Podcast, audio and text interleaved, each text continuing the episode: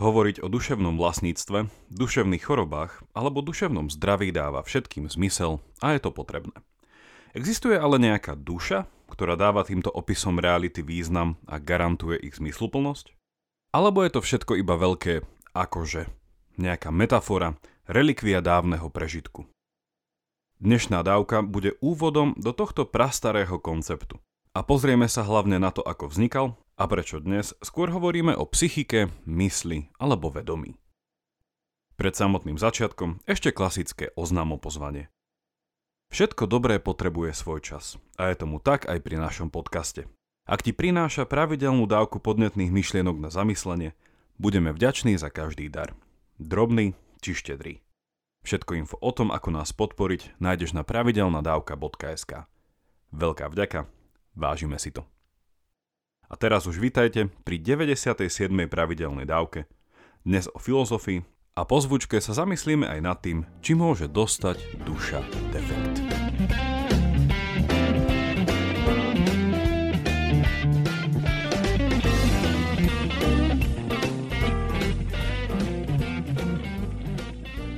Schizofrénia, poruchy osobnosti, anorexia, depresia či autizmus – toto všetko sú príklady niečoho, čo nazývame duševné alebo psychické poruchy či choroby. A ich vyliečenie má viesť k obnoveniu duševného zdravia daného jednotlivca. Nehovoríme tu tak o fyzických chorobách, ako rakovina či zápal pľúc, a veľmi zjednodušene môžeme povedať, že na vyliečenie duševnej choroby nie je potrebné vyliečiť telo, ale dušu. Čo to tá duša je?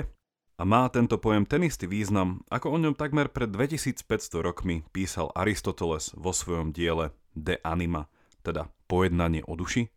Je vôbec duša a mysel či psychika tá istá vec? Je možné dušu oddeliť od tela a telo od duše? Je možné našu mysel napríklad nahrať na USB kľúč, zakopať ju v časovej schránke v záhrade a dožiť sa tak o tisíc rokov viac? Dostávame sa tu do bodu malého zneistenia – pretože aj samotná psychológia a psychiatria má vo svojom názve grécke suché, čo znamená duša, a tým pádom tu opäť nejde o liečenie tela, ale duše. I keď je duša a telo v nejakom vzťahu. Ako prebieha klasické psychoterapeutické sedenie? Zdá sa, ako keby bola duša niečo, k čomu sa dá prihovoriť. A sú to práve slova, teda náš jazyk a racionalita, ktoré sú bránou do duše. A naopak môžeme tiež povedať, že tým pádom je naša schopnosť rozmýšľať niečo duševné. Ak ste ju ešte nepočuli, vypočujte si 46. dávku, kde som sa so Zuzkou Kotvanovou rozprával práve o vzťahu psychológie a filozofie. Zdá sa teda, že žijeme v dvojitom svete a skôr ako sa dostaneme k Aristotelovej koncepcii duše, musíme sa najprv zastaviť pri duši René Descartes. Ak si pripomenieme načrtnutý rozdiel medzi telesnými a duševnými ochoreniami a prvoplánovo si uvedomíme, že ide o dve rôzne kategórie ochorení, ktoré potrebujú veľmi odlišnú formu liečby, rysuje sa tu akási priepasť medzi svetom fyzikálnym a medzi svetom mentálnym, psychickým. Ak je naše telo niečo fyzické a naša duša niečo mentálne, a súčasne telesnosť a mentálnosť sú podľa Descarta radikálne odlišné substancie, tým pádom sme vedení k myšlienke istého neprekonateľného dualizmu. Ako ľudia nevyhnutne žijeme akoby dvojitý život. Na jednej strane sa musíme starať o svoje telo a telesné zdravie, na druhej strane o svoju dušu a zdravie duševné. Podľa Descartovho dualizmu môžeme slovo duša úplne nahradiť slovom mysel alebo rozum. A v dnešnom jazyku sa obzvlášť počiarkuje jedna špecifická vlastnosť ľudskej duše, ktorou je naše vedomie, a sebavedomie, či seba uvedomovanie. V tejto logike sme tak nevyhnutne postavení nie pred konflikt záujmov, ale pred konflikt nezlučiteľnosti funkcií. Svet sa skladá z dvoch od seba odlišných a nezávislých substancií, telesnej a mentálnej, ktoré síce spolu interagujú, ale nevieme ako. Vieme ale, hovorí Descartes, že ako ľuďom je nám vlastné myslieť, a teda pochybovať a že naše uvedomenie si tejto schopnosti je nespochybniteľným poznaním, ktoré dokonca ukotvuje našu existenciu. Cogito ergo sum. Ak je tento karteziánsky obraz reality pravdivý, a zdá sa, že naše chápanie rozdielu medzi telesnými a duševnými ochoreniami toto naznačuje, vyplýval by z toho nasledujúci záver.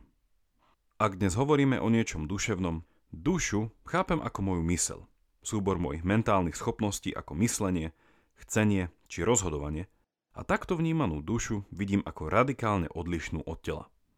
Obrazne si predstavujem telo a mysel ako auto a vodiča, len oveľa komplikovanejšie. V prvej časti tejto dávky som načrtol podozrenie, podľa ktorého dnes žijeme v post-dekartovskom svete. A to obzvlášť v našom chápaní duše, teda niečoho ako vzťahu tela a mysle. Tento obraz ale nie je jediný. A v druhej časti sa teraz vráťme takmer ďalších 2000 rokov dozadu, teda do 4. storočia pred Kristom, a pozrime sa na to, ako sa koncept duše prvýkrát formoval v antickom Grécku. Samozrejme, koncepcií tu bolo viacero. A pozrime sa dnes iba na tú, ktorú rozpracoval Aristoteles vo svojom diele De Anima. Začneme s jednoduchou otázkou. Čo vlastne niekoho vedie k tomu, že nad niečím ako duša máme rozmýšľať a potrebujeme to k lepšiemu chápaniu seba samých a sveta okolo nás? Možno vás to prekvapí, ale prvotná intuícia o existencii duše je veľmi triviálna. Pozrite sa okolo seba. Čo vidíte? Ak ste na prechádzke, či kráčate do školy alebo práce, kráčate napríklad po asfaltovom chodníku. Vidíte stromy a opadané, pomaly sa rozkladajúce listy. Nedávno pršalo, takže na chodníku je kaluš. Zdravíte ľudí, ktorí idú okolo vás a niektorí z nich venčia svojho psa. A občas vidíte preletieť vrabca a tiež okolo vás práve preletel igelitový sáčok, ktorému to na rozdiel od vrabca umožnil vietor. Takže, čo vidíte? Ak by sme sa na celú situáciu pozreli Aristotelovými očami, zjednodušene povedané, vidíme veci, ktoré sa hýbu a veci, ktoré sa nehýbu. Chodník stojí na mieste, ale vy ste v pohybe. Ak celú situáciu pozorujeme ešte lepšie, prichádzame na ďalšie rozdiely. Napríklad, aj niečo, čo sa samo nehýbe, sa vie dať do pohybu. Napríklad letiaci igelitový sáčok. A na druhej strane sú tu veci, ktoré majú zaujímavú vlastnosť sebahybnosti. Teda tieto veci sú samé sebe zdrojom vlastného pohybu a nečakajú na okolo idúci vietor.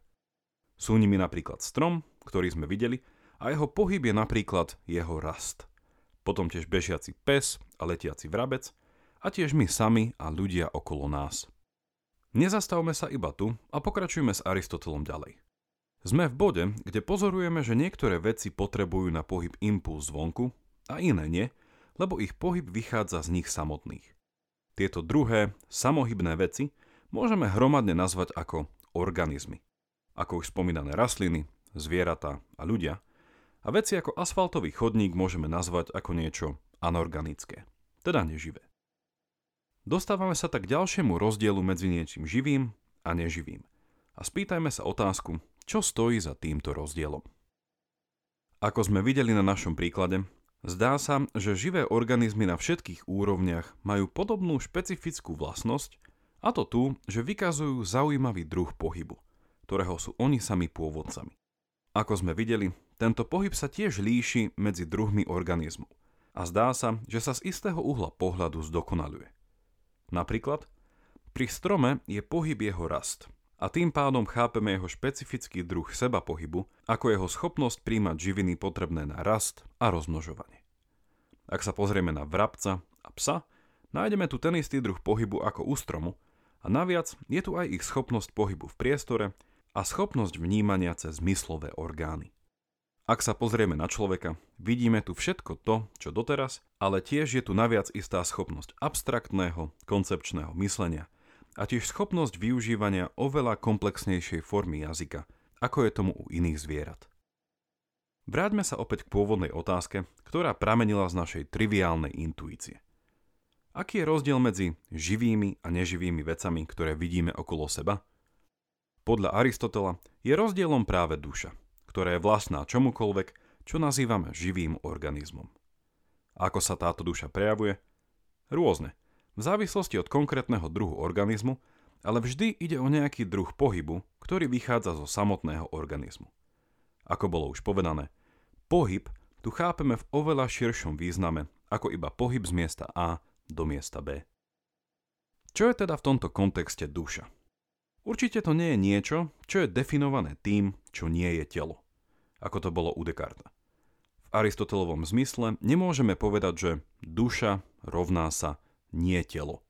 Pretože ako to vidíme v prípade ako rastlín, tak i zvierat, všetky na svoj pohyb telo potrebujú. A na rozdiel od Descartes je tu telo a duša v istej jednote a súhre. Súčasne ale môžeme povedať, že existuje viacero druhov duší. A ako píše Aristoteles, rastliny majú tzv. vegetatívnu dušu, zvieratá tzv. zmyslovú dušu a ľudia tzv. dušu racionálnu. OK, vráťme sa od tejto deskriptívy opäť na úroveň abstraktnejšej definície. Čo je to teda tá duša? Jedným slovom, duša je istý princíp. A slovo princíp v tomto kontexte chápeme ako istú príčinu. Ako nejakú kauzálnu silu. Duša nie je štruktúra nejakého organizmu. Niečo ako papier s bodkami, ktoré treba už iba pospájať. Aristotelova teória tu pracuje s ďalšími kľúčovými rozlíšeniami a hovorí o rozdiele medzi tzv. potenciou a aktualitou a medzi matériou a formou. Ak si aplikujeme tieto rozlíšenia na jeho chápanie duše, duša je tým princípom, ktorý aktualizuje potenciu. A keďže Aristoteles chápe matériu ako potenciu, duša je potom formou tejto matérie. Formu si tu ale nepredstavujte ako nejakú formičku na pieskovisku, alebo ako formu na odliatie niečoho zo sádry, alebo ako tvar nejakej budovy či sochy. Ak sa pozrieme na človeka, jeho formou je jeho racionalita a tá je princípom jeho rozhodovania.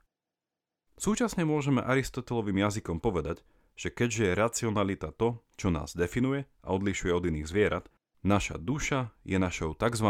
substanciálnou formou. Inými slovami, našu matériu môže informovať a aktualizovať viacero foriem. Napríklad môže mať istú výšku, farbu vlasov, môže byť z takej a takej rodiny, žiť na istom mieste a tak ďalej. Ale odhliadnúc od všetkých týchto vlastností, stále vo mne pretrváva moja racionálna identita. Čo je teda duša? V bežnej reči v slovenčine hovoríme aj o duši v kolese. Či už ide o koleso bicykla alebo auta. A táto duša, ako sa to už asi väčšine z nás stalo, môže dostať defekt. Vyfučala. Aký obraz duše je nám tu ponúknutý? Duša je akoby nádoba, ktorá niečo drží. Ak sa táto nádoba poruší, obsah vytečie, vyfučí, vysype sa.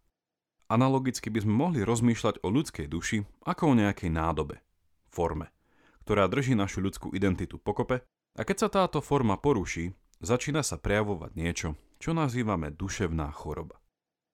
Tento obraz, nakoľko príťažlivý a zaváňajúci Descartom, je podľa Aristotela milný a zavádzajúci. Duša nie je niečo, čo je vonku na okraji a drží to vo vnútri pokope. Ak by tomu tak bolo, potom by duša s vecami vo svojom vnútri nemala priamo nič spoločné. Práve naopak, pre Aristotela je duša istým prvotným princípom a z definície princípu je zrejme, že je prítomný vo všetkom, čo spôsobuje. Napríklad, ak si zoberieme princíp konaj tak, ako by si chcel, aby robili tebe, a ak budem podľa tohto princípu denne konať, tento princíp, tak povediac, presiakne všetko moje správanie a nebude prítomný len na začiatku, ale aj na úplnom konci môjho konania. Aristotelovská koncepcia duše tak nemôže dostať defekt, pretože nie je balónom napusteným vzduchom. Ale keďže má duša isté schopnosti, tie sa dajú zneužiť alebo potláčať. A to môže byť miesto na uvažovanie o rôznych duševných poruchách. Napríklad, podľa Aristotela sa naša racionálna duša, teda popri duši vegetatívnej a zmyslovej, prejavuje v našej schopnosti racionálne uvažovať. A tu sa otvárajú dvere možnosti správnemu a nesprávnemu uvažovaniu. A to môže viesť k dobrým alebo zlým rozhodnutiam a následkom. Dve poznámky na záver.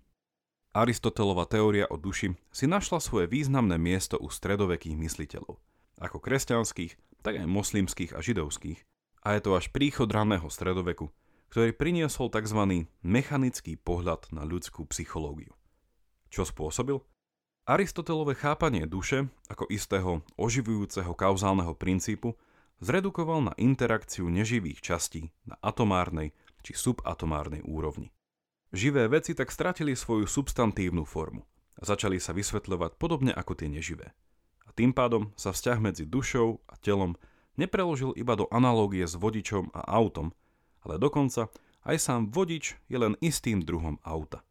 Je nejakým motorom či mechanickým zariadením, len oveľa, oveľa komplikovanejším.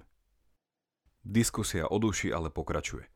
A chápanie hociakého organizmu len po jeho mechanickej stránke je síce nevyhnutné, ale nedostatočné. Človek sa predsa len javí byť viac ako celkový súbor jeho mechanických častí. Druhá poznámka znie takto. Gréci nazývali dušu suché, čo doslovne znamenalo život, a to v zmysle to, čo dýcha. Latinčina toto slovo preložila ako anima a je zaujímavé pozrieť sa na to, že to práve slovo anima, ktoré je koreňom latinského animalis, čo znamená zviera alebo živočích. V slovenčine sa nám tento preklad zachoval napríklad v slovách ako animálny či animálnosť. Ak teda niekto hľadá pred Descartovskú definíciu duše, stačí sa pozrieť na slovo živočích a nepriamo na slovo organizmus. Čo je to teda duša? Jednoducho povedané, Odpoveď na otázku, aký je rozdiel medzi niečím živým a neživým. Uchu súčasného poslucháča to môže znieť síce prekvapivo, ale podľa Aristotela existuje viac ako jedna duša. A jej rôzne druhy potom vysvetľujú rozdiely medzi rozličnými živými vecami. Od baktérií až po ľudí.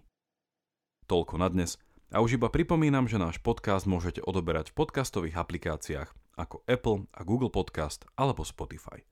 Ak neviete ako na to, choďte na pravidelnadavka.sk, kde nájdete jednoduchý videonávod. Teším sa na vás pri ďalšej dávke, buďte zvedochtiví a nech vám to myslí.